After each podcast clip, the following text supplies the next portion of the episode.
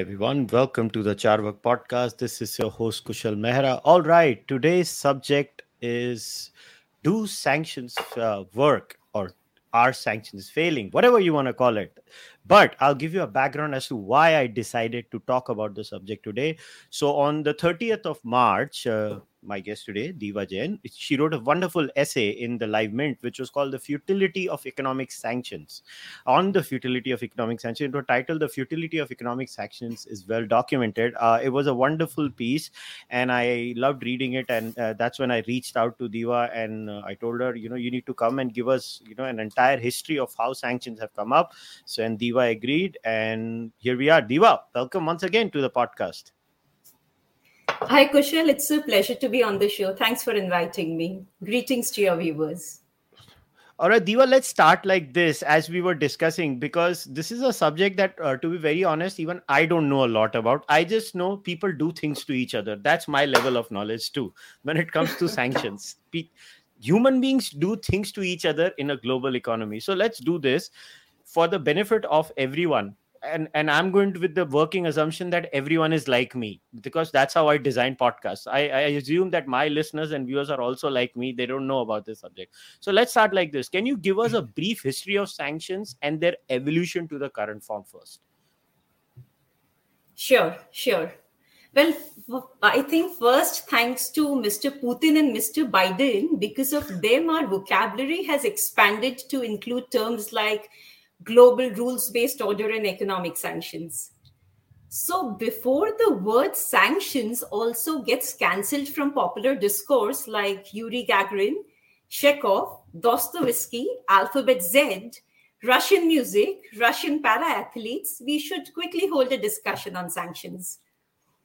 Well, this is especially important because it appears that a large section of Western laptop class you know these uh, upper middle class white men who spent their life exchanging emails and they want to run foreign policy via twitter they think that sanctions are a miracle pill to whatever is happening in ukraine. So this is a good time to put this assertion to test and dig deeper into some data and analysis on sanctions. Well in this information warfare opinions they masquerade as data and assertions are made to look like facts. So i will try to avoid using ghost of Kyiv type of uh, information and i will focus on well documented facts and research only. So kushal perhaps a good way of structuring the discussion would be to first go through the history and evolution of economic sanctions. Then we can look deeper into motivation for their use and effectiveness Lastly, perhaps it would be a good idea to analyze some of the major sanctions that have been imposed on Russia and how Russians are playing the game of economic chess to blunt their impact. Well, before we start, I want to offer, uh, like, you know, offer a little caveat to your viewers that I am not an expert in geopolitics. So I will refrain from uh, getting into the esoteric stuff about NATO expansionism or the history of Kievan Rus. So I will try to keep the conversation focused and linear. So I will stick to economics of sanctions and well, let me leave the heavy duty geopolitical stuff to more capable minds. Okay, so to kick off this discussion, let us begin by answering what do we mean by sanctions? What are economic sanctions? Well, usually this is a term used to describe actions taken by a group of countries to damage the economy of a target country. So, in simple terms, when we think of sanctions, we think of them as a punitive weapon of war used by the powerful to bludgeon the weak into submission. Well, they have an interesting history, and let me briefly talk about it and give you some context. So, unilateral sanctions or economic blockades, they have been used for centuries by kingdoms and empires to destroy and weaken their enemies. In fact, the first reported economic blockade dates back to 423 BC when Athens targeted Megara by blocking market access for Megara's goods. So unilateral blockades, they have been around for a while now. But ironically, multilateral sanctions or sanctions enforced in tandem by several countries, they have their foundations as a weapon of peace. Now, what do I mean by a weapon of peace? Let me let me belabor on this a little bit more. So, after the unprecedented destruction of World War One, the victors they were very eager to banish war they wanted to create a system so that waging war becomes impossible. So they created a new international organization, the League of Nations, which promised to unite the world and resolve disputes through negotiation. But in order to give this organization an enforcement mechanism so that it could dissuade countries from going to war, the founders forged a fearful weapon of multilateral economic blockades or sanctions. Now, this was a very powerful weapon. And a point to note here is that weapons of mass destruction, like nuclear weapons, they had not been invented by then. Well, however, in World War One, the maximum civilian casualties they were not caused by gas or aerial bombings, but by economic blockades. So some 3 lakh to 4 lakh people, they died of blockade-induced starvation in Europe and 5 lakh in Ottoman provinces. Now, this was such a potent weapon that US President Woodrow Wilson described it as something more tremendous than war. So people had so much of faith in this economic weapon that everyone thought that a mere threat of economic sanctions would stop countries from going to war and starting military misadventures. So essentially, people naively thought that a brutal economic weapon previously used to wage total war would now be able to guarantee peace. But we all know that sanctions have not been able to stop war. In fact, in some cases, sanctions have led to war. So, for example, when US imposed an oil embargo on Imperial Japan and froze their assets, we all know that Japan responded with an attack on the US at Pearl Harbor. Right? Also, Kushal, here I want to point out that sanctions have a very insidious a very dangerous feature that is missing from conventional military action. They are very, very convenient to use. Why? Because sanctioning someone does not involve sending troops to die or making complex military plans. So, with a flick of a pen or with a click of a keyboard, one can impose brutal sanctions that will destroy lives of millions in a target country. So they have become very attractive to politicians because they are a politically expedient tool. So politicians, they don't have to deal with military casualties and body bags with sanctions. And all they have to do is sign few documents. And that is why, despite the fact that sanctions have destroyed entire economies like Cuba, Iran, Afghanistan, and many others, and pushed millions into penury, Western politicians, they still continue to use sanctions.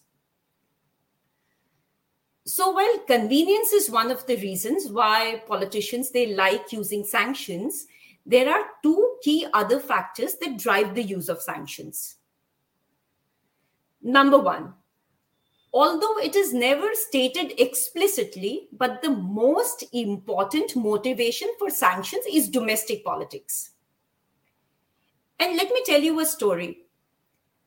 So, when Britain imposed sanctions on Italy for its invasion in Abyssinia in 1935, David George, then a British politician, commented that sanctions they came in too late to save Abyssinia from subjugation by Italy but they were just in the nick of time to save the British government.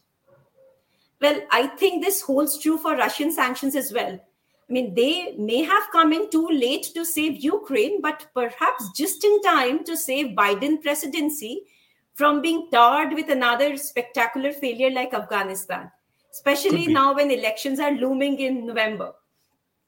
Yeah, they have midterms there. Second, yeah, yeah. Second, US presidents, they are obsessed with the need to demonstrate leadership and to take initiative to shape world affairs. And sanctions, they are a very easy way to demonstrate this resolve. So, a foreign power, they can be demonized by howling statements like, by God, this man cannot be allowed to remain in power. And one's greatness be projected by imposing sanctions. Well, this, this also has an added benefit of satisfying the public thirst for retribution.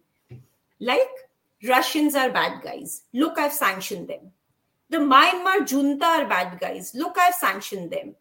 Look, I'm upholding the rules based global order by sanctioning all the bad guys. So, with sanctions, this political signal becomes most important. Their actual effectiveness be damned. So, unlike the weapon of peace that they were originally conceived to be, sanctions are basically used by the US and UN as a signaling tool for their domestic audience, then for their allies, and then for their potential enemies.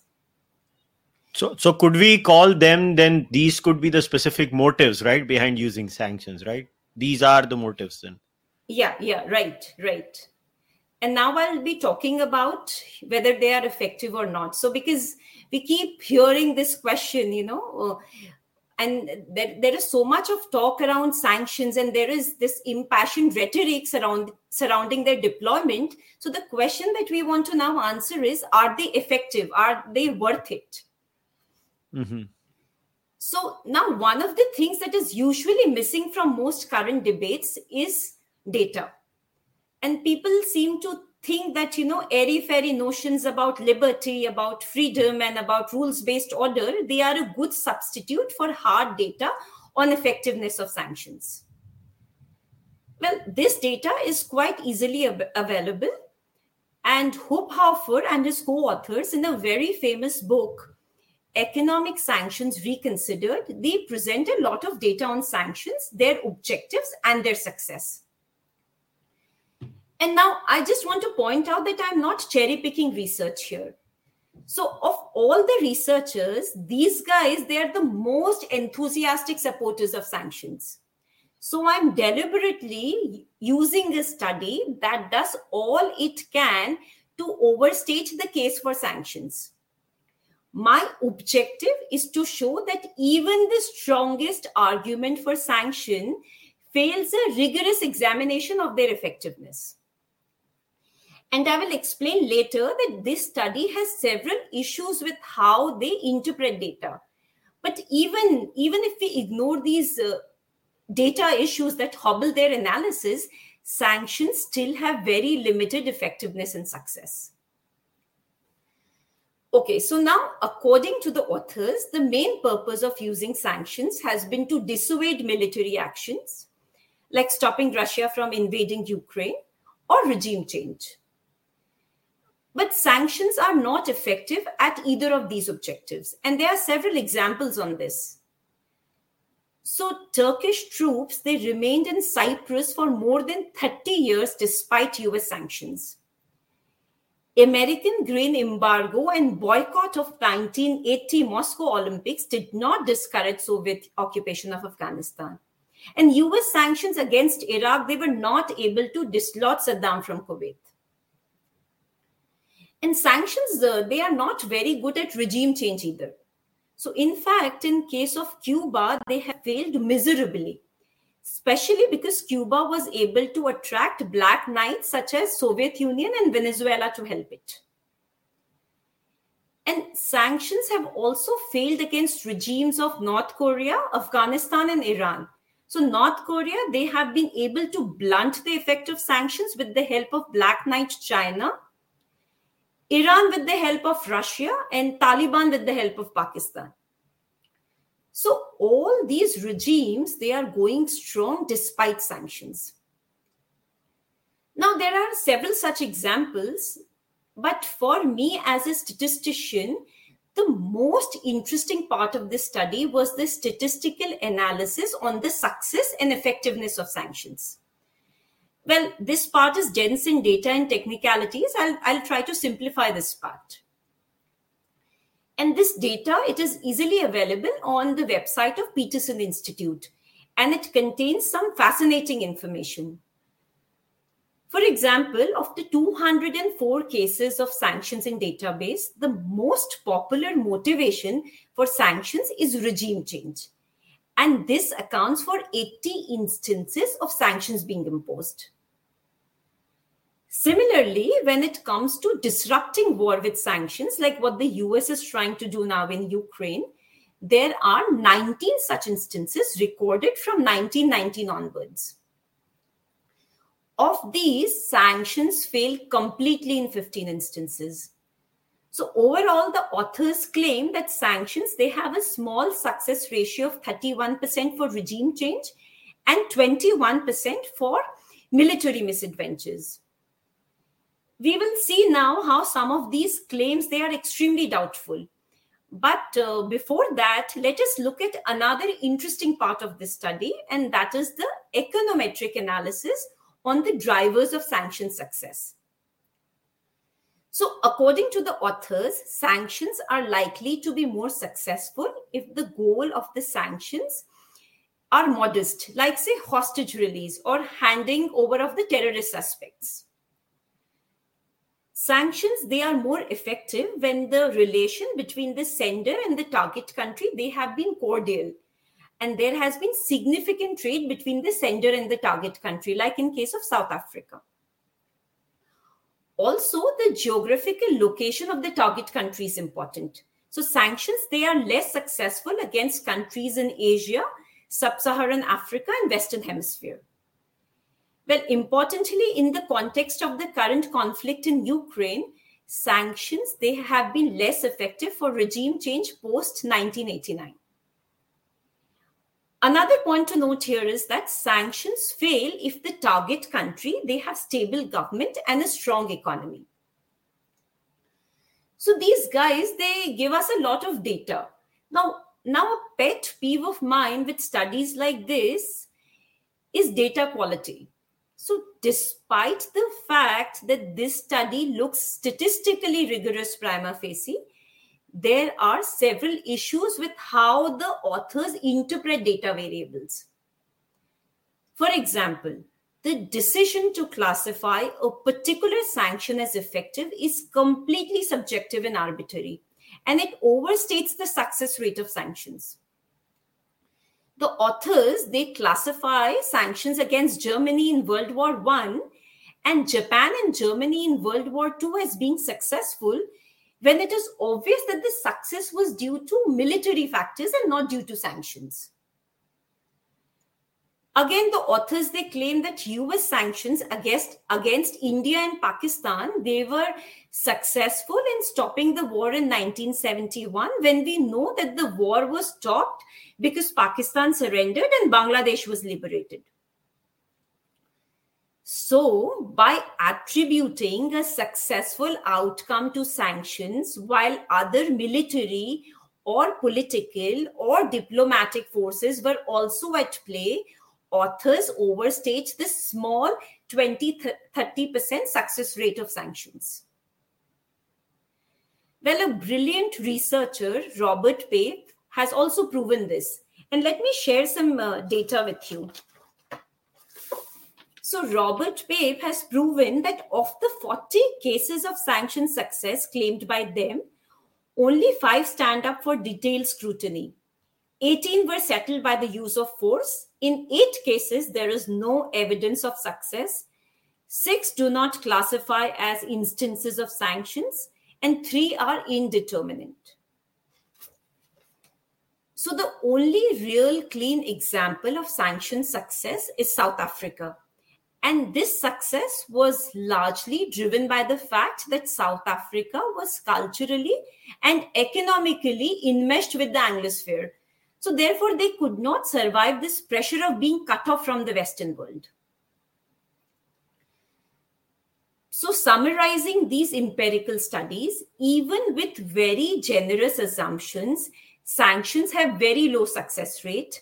And if we look at these studies more rigorously, sanctions have never really been successful in a big way. But then So I have a now- yeah, I have a yeah, question sure, here. sure, I have a question. Yeah. Yes, Now- yes. Uh, are there any studies? So, like, are there any studies that have challenged these studies? Then, So, Kushal, as I pointed out, this is the most rigorous study which is for sanctions. So, like you know, the other studies they they clearly prove that the sanction success is very limited. So, here the authors they are saying that the the the success rate of sanction is 20 to 30 percent and robert pape he has challenged this study so what he is Mhm. doing is he's actually running a regression model and i didn't want to talk about it specifically but since you're asking so they run a regression model and the Uh-huh. coefficients then are very you know and and then when the, when he gets the coefficient he actually points out that these are the reasons of sanction success and it fails in most of the cases all right, fair so enough. I, I can share that paper with you yeah it, it's right, fascinating yeah. actually Yeah, I, Yeah. I'll maybe add Yeah. them in the description or something. sure sure sure sure Thank you. Yeah Go ahead. Go ahead. Yeah. So the big question now remains is that given all the brouhaha about sanctions, why do sanctions fail? Well, there are several reasons for this.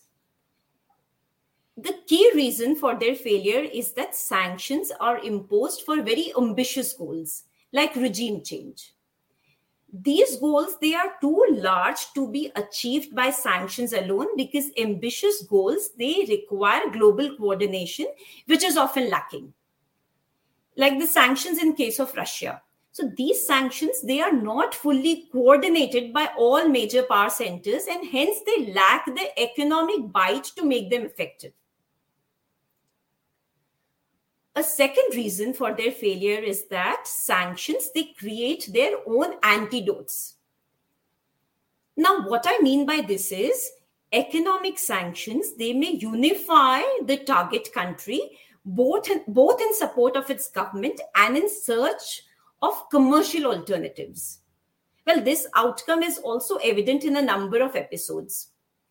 So iran has embedded a siege mentality in its citizens and it has carried the weight of sanctions over years and so much so that west is now forced to offer it a nuclear deal. Now in the current context does us and eu think that hyperinflation in russia will make west so popular that russian people they will rise up and overthrow putin?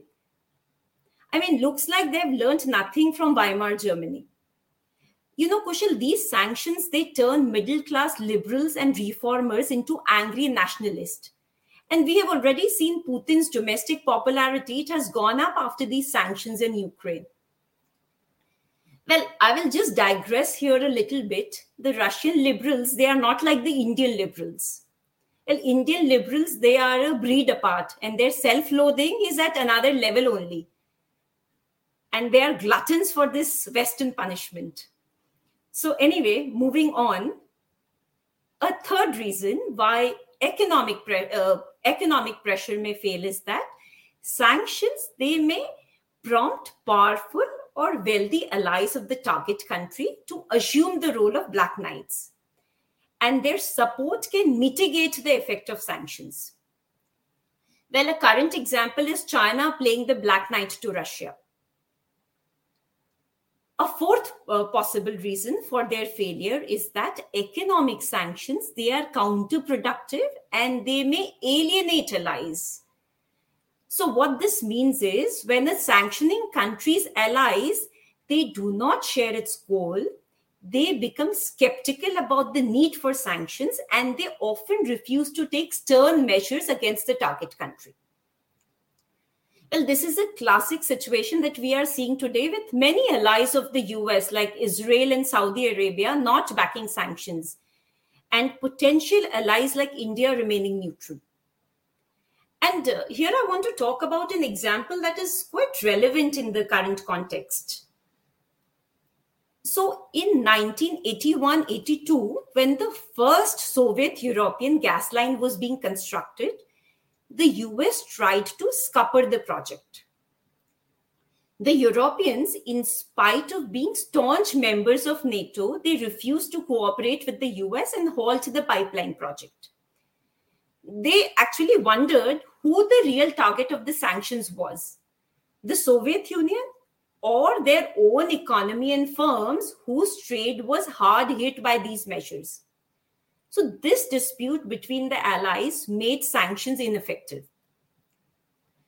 Now, you know, in the current context, you know, these Italians, they were fighting to keep their Valentino heels and Brioni suits out of the ambit of sanctions on Russia. And France and Germany, they are not vehemently supporting sanctions like the UK and US right now, Kushal, still there is extraordinary support across the West for these sanctions. It is not clear that six months from now, after a period of painfully high prices and perhaps a weaker economic growth, if that support will still be there. Well, US is hurt more than the US. EU is hurt more than the US.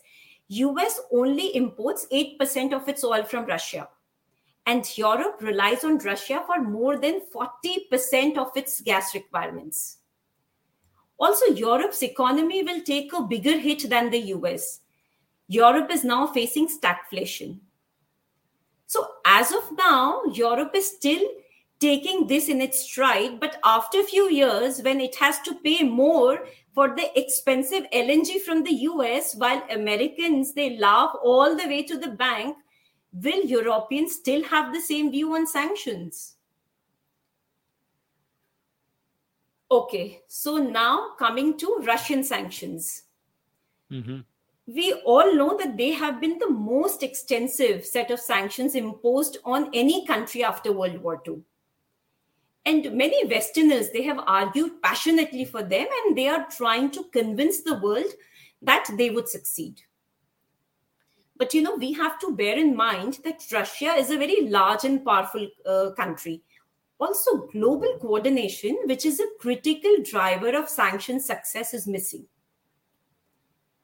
Major power blocs like the Arab world, Israel, India, and China, they have not imposed sanctions on Russia. Now, as far as the sanctions against Russia are concerned, they can be divided into four broad categories financial, merchandise trade, corporate, and personal. So finance is where the US and the EU they have pulled out the big guns. Many Russian banks they have been kicked out of SWIFT, which impairs their ability to do cross-border trade. Russian banks they have been targeted in the US and UK, and their assets have been frozen. And in an unprecedented move, approximately half of 630 billion dollars in Russian reserves have been frozen.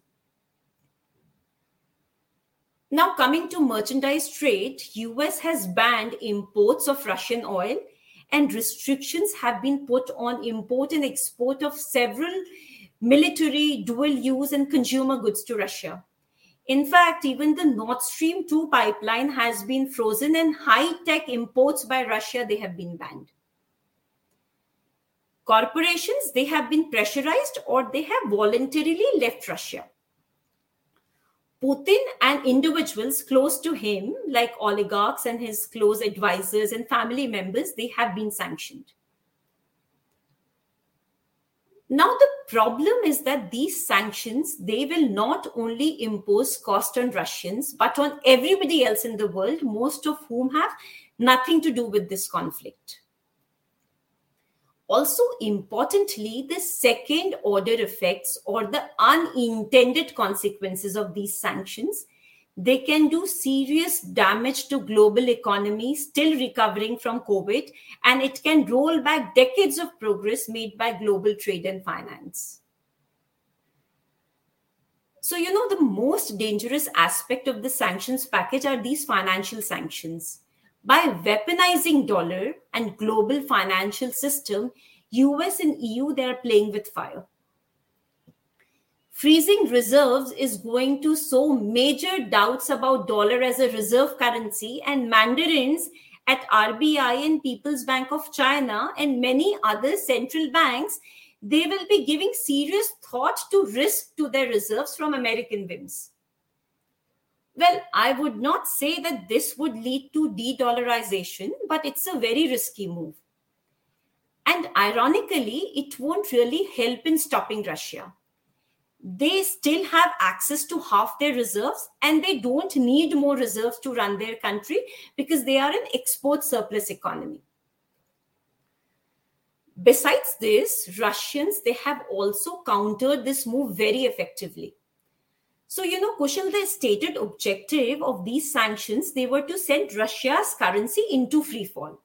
Well, Biden even said that ruble is now rubble. Like everything else, he was wrong on this too. And ruble is now back to its pre-sanction level against dollar. And there are several several reasons for this. One, the Russians they have imposed currency controls, which means rubles cannot be freely exchanged for dollars by Russians. Second, they have banned foreigners from selling Russian securities. Now, this again meant that foreigners they could not exchange rubles for dollars from asset sales. So now essentially what has happened is demand for dollars from within Russia went down. And then they backed ruble with gold and raised interest rates so that holding rubles becomes more attractive. Well, then the Russians they came up with their main gambit, asking for ruble payments from unfriendly countries for energy and other exports. And well, this is how they are trying to force Europeans to make payment in rubles. So Europe will transfer euros to their account in Gazprom Bank. So what is Gazprom Bank? Well, it's it is a Russian bank that processes energy related transactions. So Europeans, they will create a special ruble account also in Gazprom Bank. When they pay in euros, Gazprom Bank will immediately convert these euros to rubles and transfer it to their ruble account. Now, they will now have to pay these rubles to Russia. Thus, the market had anticipated that demand for rubles will go up if this is implemented and this market anticipation has made ruble stronger. Well, I think this was an outstanding chess move by the Russians to stabilize their currency.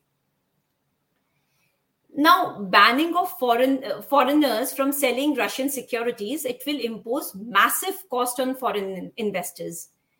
So foreigners, they hold 170 billion dollars worth of Russian securities they will not be recovering much money from their holdings.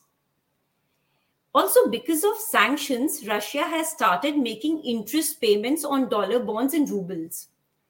So again, the Western holders of these bonds, they will either lose money or they will have to accept rubles.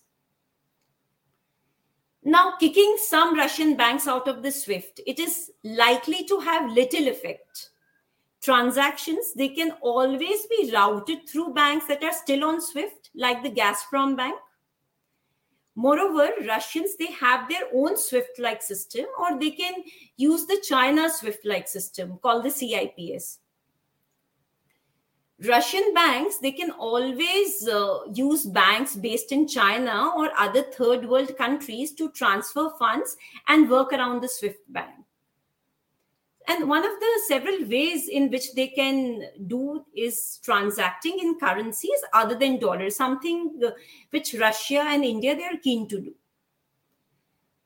So we see that these financial sanctions they can be countered or they have been countered very easily but what will bother most neutral countries for several years is the fact that russians have been drugged and I will borrow a phrase from cryptocurrency world. Just like the issuers of new crypto coins, they can pull a rug on its holder by vanishing. Similarly, the US has pulled a rug on Russians by vanishing their dollars. Risking the reserve status of USD and violating the sanctity of dollar of bond contract to bankrupt Russia, it can backfire and this is something that people are unlikely to forget for a long time. Now, if we come to merchandise sanctions, they have been very dangerous for the world and not just for Russia. And let me pull out some data for you.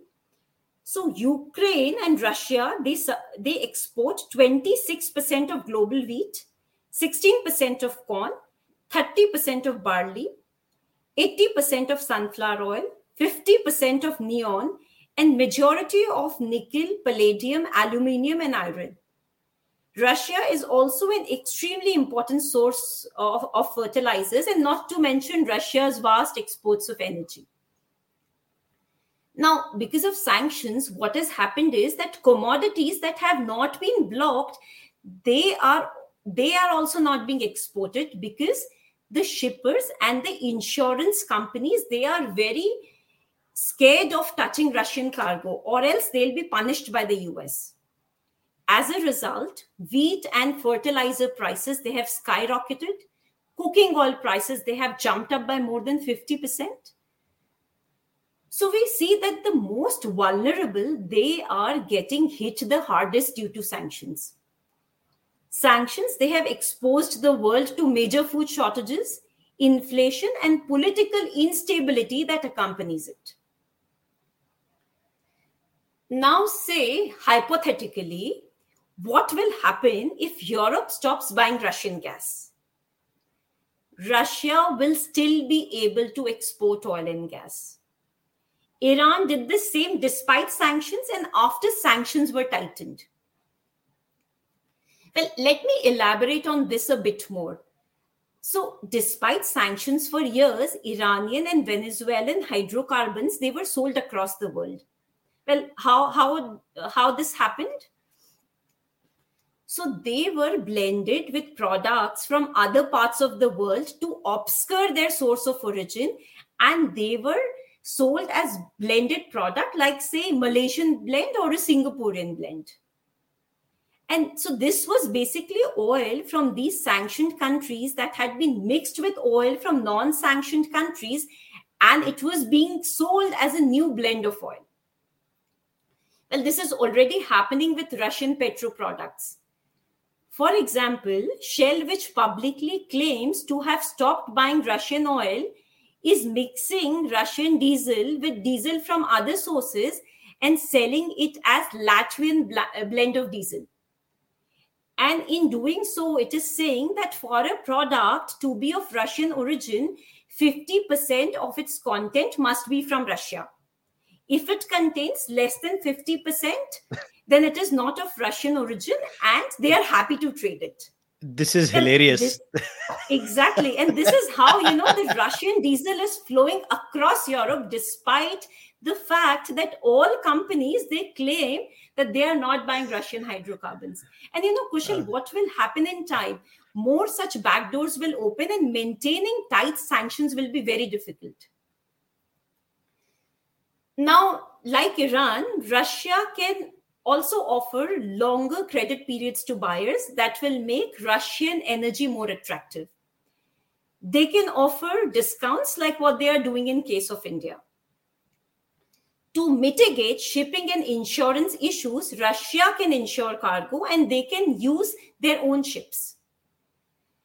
Now, for processing financial transactions, they can use burner banks.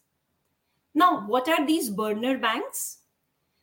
So, like the one time use burner phones, these banks they are set up for the purpose of trading with one country only. For example, to trade with Iran, China had set up Bank of Kunlun. All this bank did was to process transactions between Iranian oil companies and the Chinese oil companies. So even after it was banned by the US from transacting with US banks, it did not matter because it never needed to do it. Now, to get around restrictions of importing high tech and other equipment, Russia can set up offshore shell corporations in tax havens and it can trade through them. Well, Iran has perfected this art of using offshore shell companies and they have been able to trade oil and other goods despite massive sanctions. So all these merchandise sanctions, they are going to be very risky and expensive for the world, but it will not be able to stop Putin. Perhaps the most ironical part of sanction saga has been the MNCs leaving Russia and how the so-called MNCs have become instruments of state policy. So MasterCard and Visa, they left Russia in a huff, but Russians, they have their own network Mir. So this is unlikely to be disruptive. But perhaps Master and Visa, they don't realize that they have damaged their credibility. And now every country will want to have its own payment network independent of Master and Visa.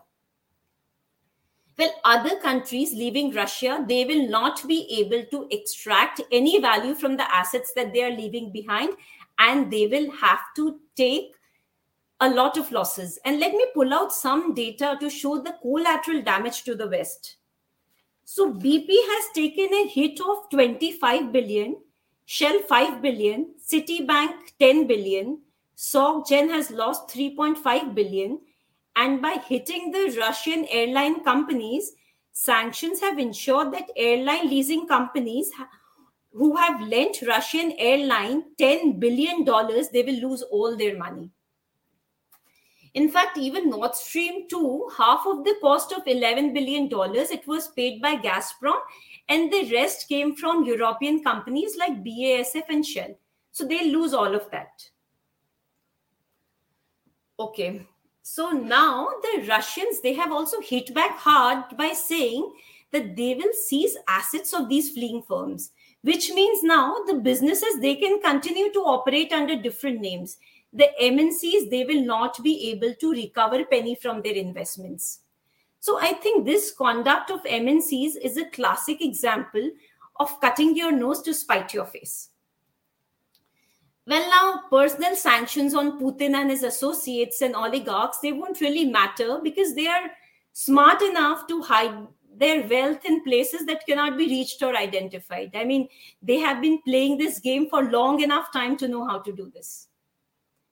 Now, one last point that I want to make is that sanctions have massive compliance costs. So, according to studies, the legal and other fees paid by companies for complying with sanctions is about $50 billion a year, even before Russia and Ukraine crisis. Well, this will shoot up exponentially because Russian sanctions, they already have a 13,800 pages of legalese. Also, ensuring that sanctions they are being followed will require constant monitoring by Western institutions. Well, this is very costly and it leads to sanctions fatigue. Because after some time, these institutions they get tired of the burden and cost of monitoring and sanctions they lose their economic bite because they are not strictly monitored by any, anyone so this point on sanctions fatigue, this is often overlooked, and we have to understand that sanctions they are as good as their weakest link. So now to sum up uh, this discussion, sanctions are blunt tool of uh, instrument of total war. They impose massive cost on the targeted population, and it leads to collateral damage they have second order effects that are not well understood by Western politicians, and they use it like a monkey with a crop harvester in a very crude and unsophisticated fashion, causing harm to everyone. They hardly yield any result, and therefore they have become instruments of signaling, which only help politicians get elected and perhaps uh, project bravado due to a sense of Freudian overcompensation so this is all i have folks and i'm happy to take questions. I i hope i have not fatigued you all with sanctions fatigue. No no no no no no no no no so so perfect. So good. I'm going to start with a very intelligent question someone asked because obviously uh, and so so i guess i'm i'm making an assumption on behalf of the questioner because the case you have presented is that sanctions kind of fail right? So mm-hmm. the obvious question is then what should be used instead of sanctions? That's well, the first question. This exactly. So this this actually is an excellent question kushal. And let me try to answer it. So before we look at alternatives we must define objectives. So if the objective is to dissuade military misadventure then the best way to do this is using diplomatic measures Mhm. so though preventive diplomacy and politics they are best for dissuading military adventures by others. Both of them they require high skill which seems to be short in supply in western capitals. Historically we have seen that direct military intervention is also very effective but it is politically dangerous and expensive now tell me if US and EU, if they wanted to save Ukraine, why did they not allow it to enter NATO for 30 years? If Mhm. they wanted to protect Ukraine, why did they not station NATO troops on Ukraine to dissuade Russia? Why did they lead Ukraine down a garden path where the Ukrainians thought that the West had their back, but then they realized that the Russians they have have them by their throat? Mhm. So the only way to dissuade military misadventure is to provide security umbrella to a weaker country.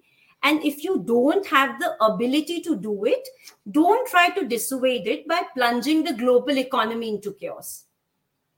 Well, this conflict, I think, could have been avoided if the West had focused on preventive diplomacy and politics instead of sloganeering.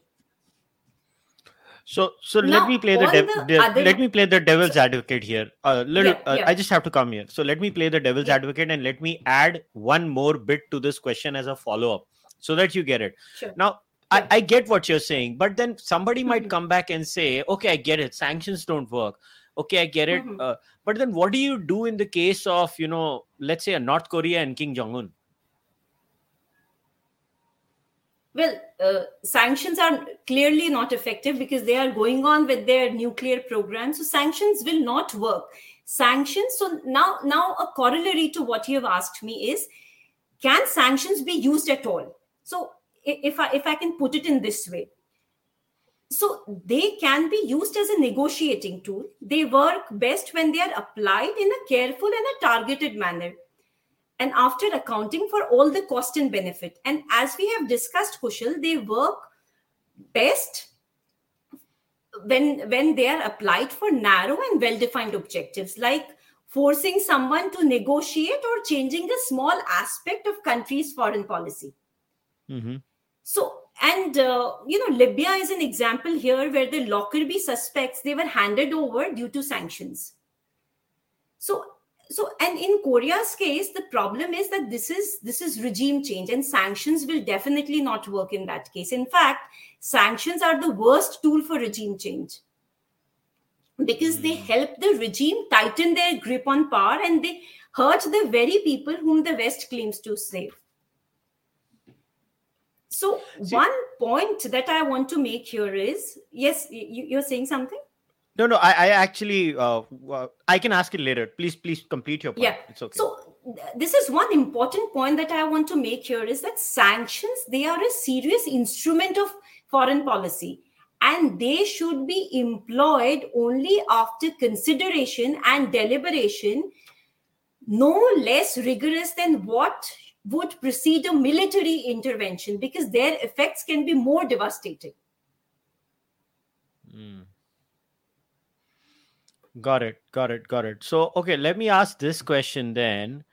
Uh, so, someone has asked, how will the sanctions affect India now? Uh, let's say, in comparison to, let me uh, draw the analogy, and the person says, what happened during the Pokhran test. So, how much of an impact these current sanctions on Russia? Because, as you said, uh, sanctions have second order effects and collateral damages, right? Mhm. so so what kind of an impact are you considering where these sanctions on russia as of now i mean i'll give you a small example you know you mentioned about virtue signaling it was so stupid i just saw wimbledon is not going to allow russian and belarusian players to the as if उनके tennis racket से हिलाने से उनको बहुत बड़ा कुछ हो जाने वाला it's just ridiculous now Exactly. we we, we are reaching points of absurdity that i've never seen in my life but but let's say if i was to compare this to uh, the Pokhran time what do you think is the situation as of now for india Well i think sanctions will not affect india directly because uh, uh, but one way in which sanctions can affect is rising in commodity prices. And another thing that the us can do is they can impose secondary sanctions on us but we'll be able to take it quite easily. But us indo-pacific uh, strategy when they will it it will just sink down at the bottom of indian ocean so they'll they'll not do something like that. That's my sense. Yeah I, I guess it could be but uh, that's the whole point right? We we never understand how these things work. We never understand Mhm. the the core core thing.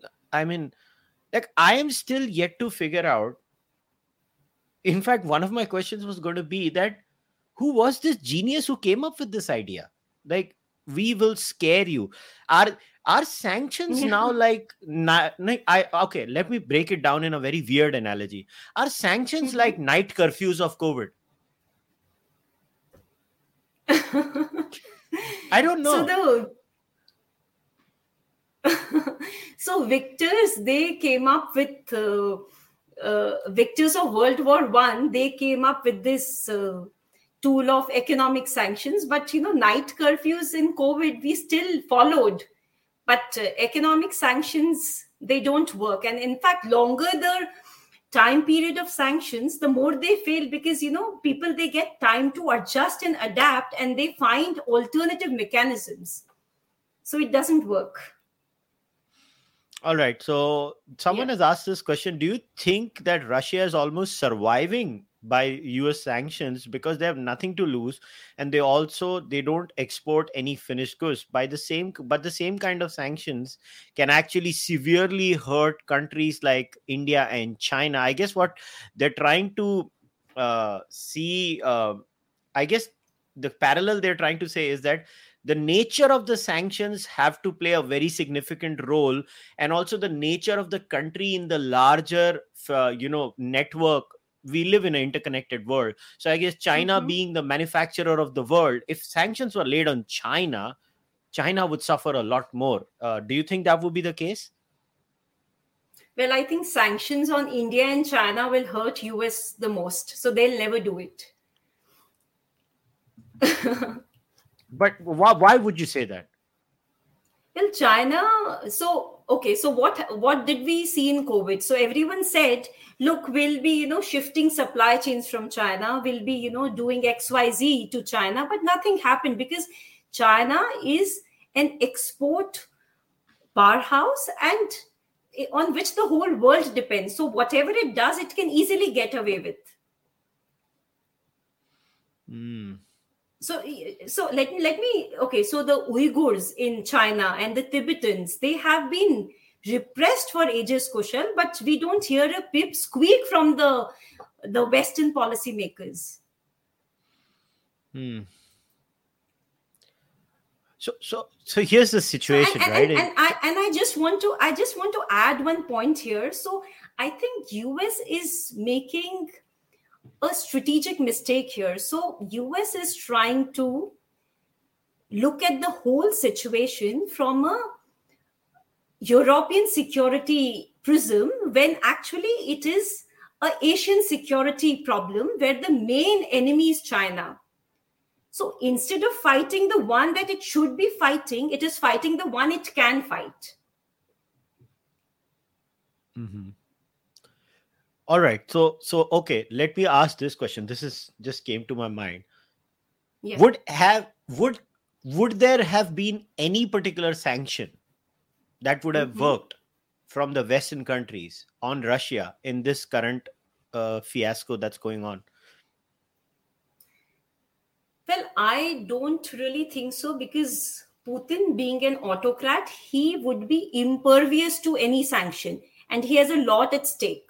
I don't want to get into all of this, but if we see, if you if you mean to say, is there an end to this? So the end has to be only through political, military, or diplomatic measures, and definitely not through sanctions.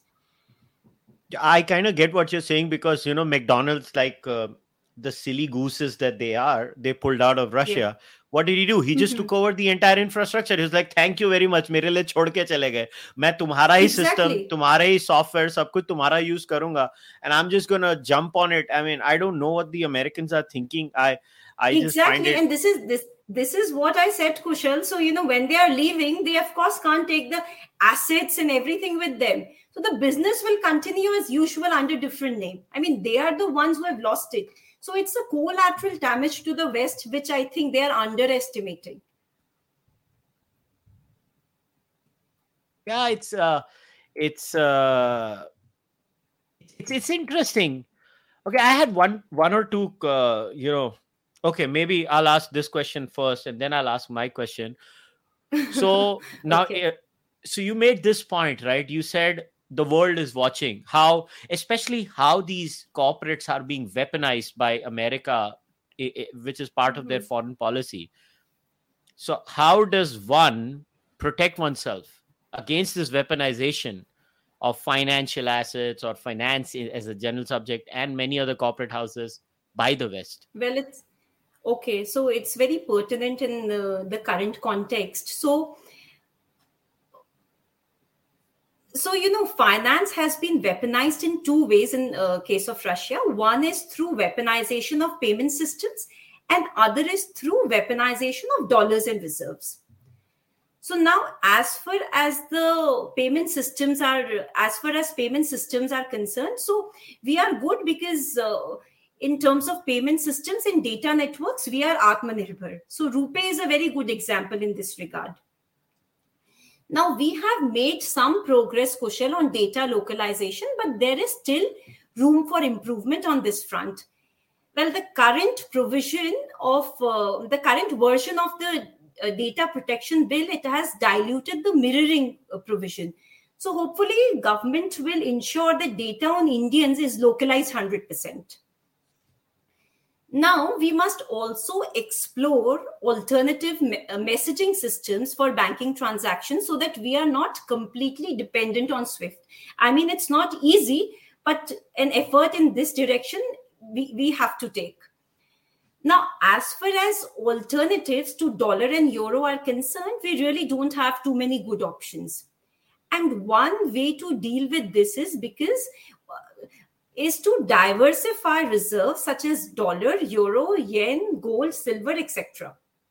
And we should try to reduce dependence on dollar as much as possible. Now, in fact, uh, you know, our position is even more complicated by the fact that we are we have trade deficits, so we need dollars to pay for the imports. So the very first step for us would be to become trade surplus at the very least. And if our exports are higher than imports, then our dollar dependency will go down significantly.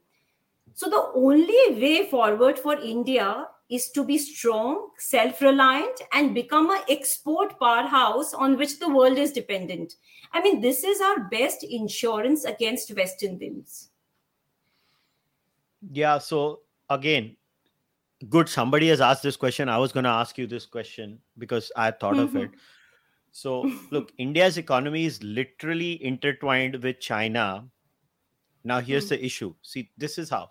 Now, if India recognized Taiwan officially, like we recognize Taiwan as a separate country or something of that sort, or we got into some serious conflict with China, and now the Chinese impose sanctions on us, that could have a huge impact on us right? Because our let's say the pharma industry like a, a, significant number of apis that the pharmaceutical industry in india uses are literally manufactured in china and we are totally dependent on them. Whether we like it or not that's just the fact of the ground right? On the ground this is the reality. Now what do we do? Now obviously you're going to tell me i know and i'm not saying you're wrong. You're going to say well we need to work on that and we need to make sure we're not that reliant on china right um, I I still think that there has so this was going to be my last question to you before we wrap up. So are we mm-hmm. officially into a phase thanks to Putin's craziness and the Americans overreaction have we officially sung the death knell, kneel, or whatever we call it in English? You know, we've sung the final song of globalization. Do you think? Well, okay. So let, let me so you've asked me two questions. Let let me first try to answer the second part. So you know, Kushal, there is a lot of talk about you know new economic order and deglobalization and so on and so forth. So of course, you know, some sort of self reliance happened even you know before COVID and before that when you were seeing tariffs being imposed by US uh-huh. but you know these these economic orders they they take decades to evolve. So you know by a single shock event if we say that you know we have uh, sort of turned off the switch on globalization that's not very correct way of putting it.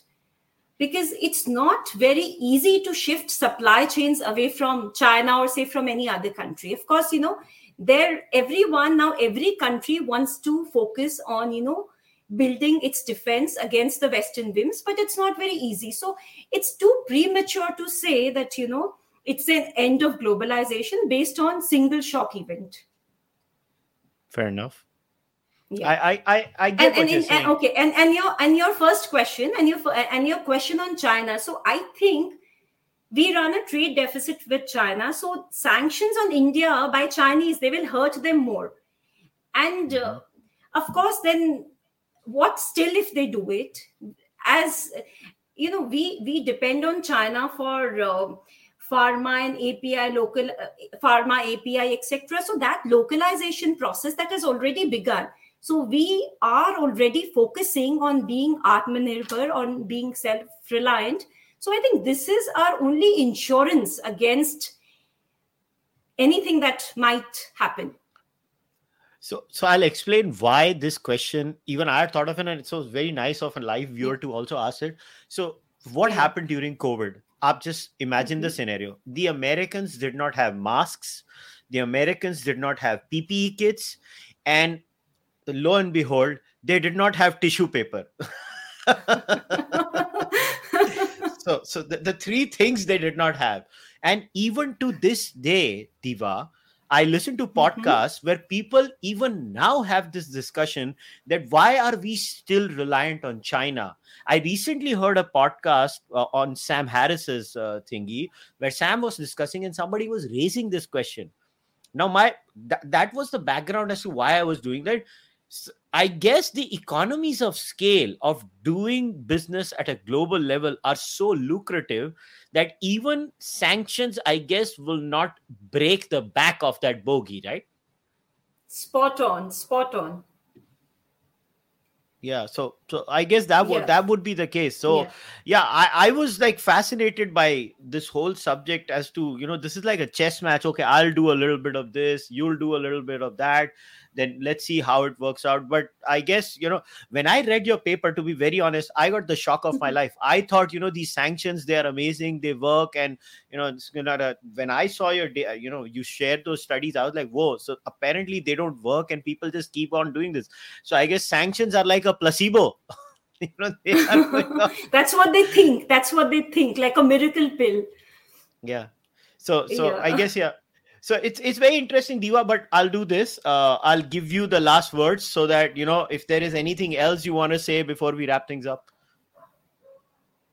No i think uh, we have i have uh, fatigued your audience enough with sanctions fatigue and i think we have covered most of the points. Another thing that we might you know talk about is rupee ruble trade.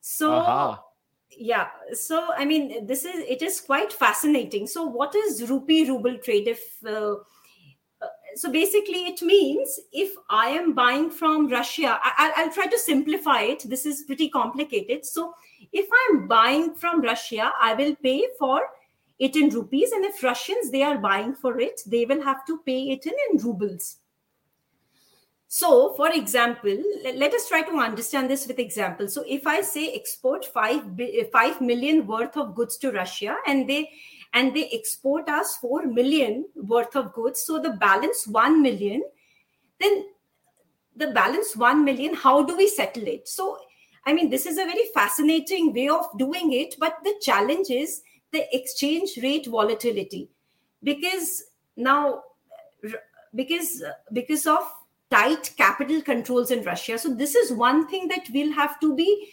careful about because everyone is very gung-ho on the rupee ruble trade but there are certain risks.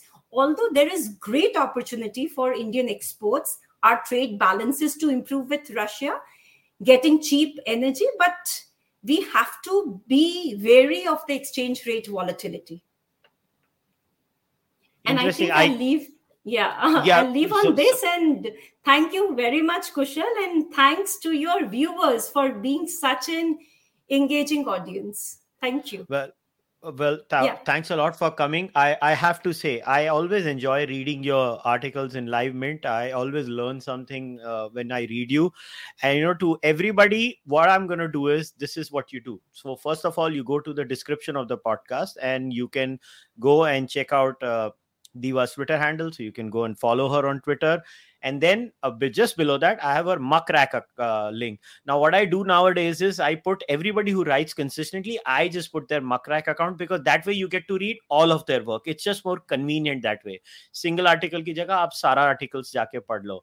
And as far as I'm concerned, before we wrap up today, as always, once again, please remember subscribe to the Carvaka podcast channel like the video you can also go and you know leave your ratings on itunes and spotify and other places you can also become a member of the Carvaka podcast on youtube or join on patreon or buy the merchandise or send your donations through upi i.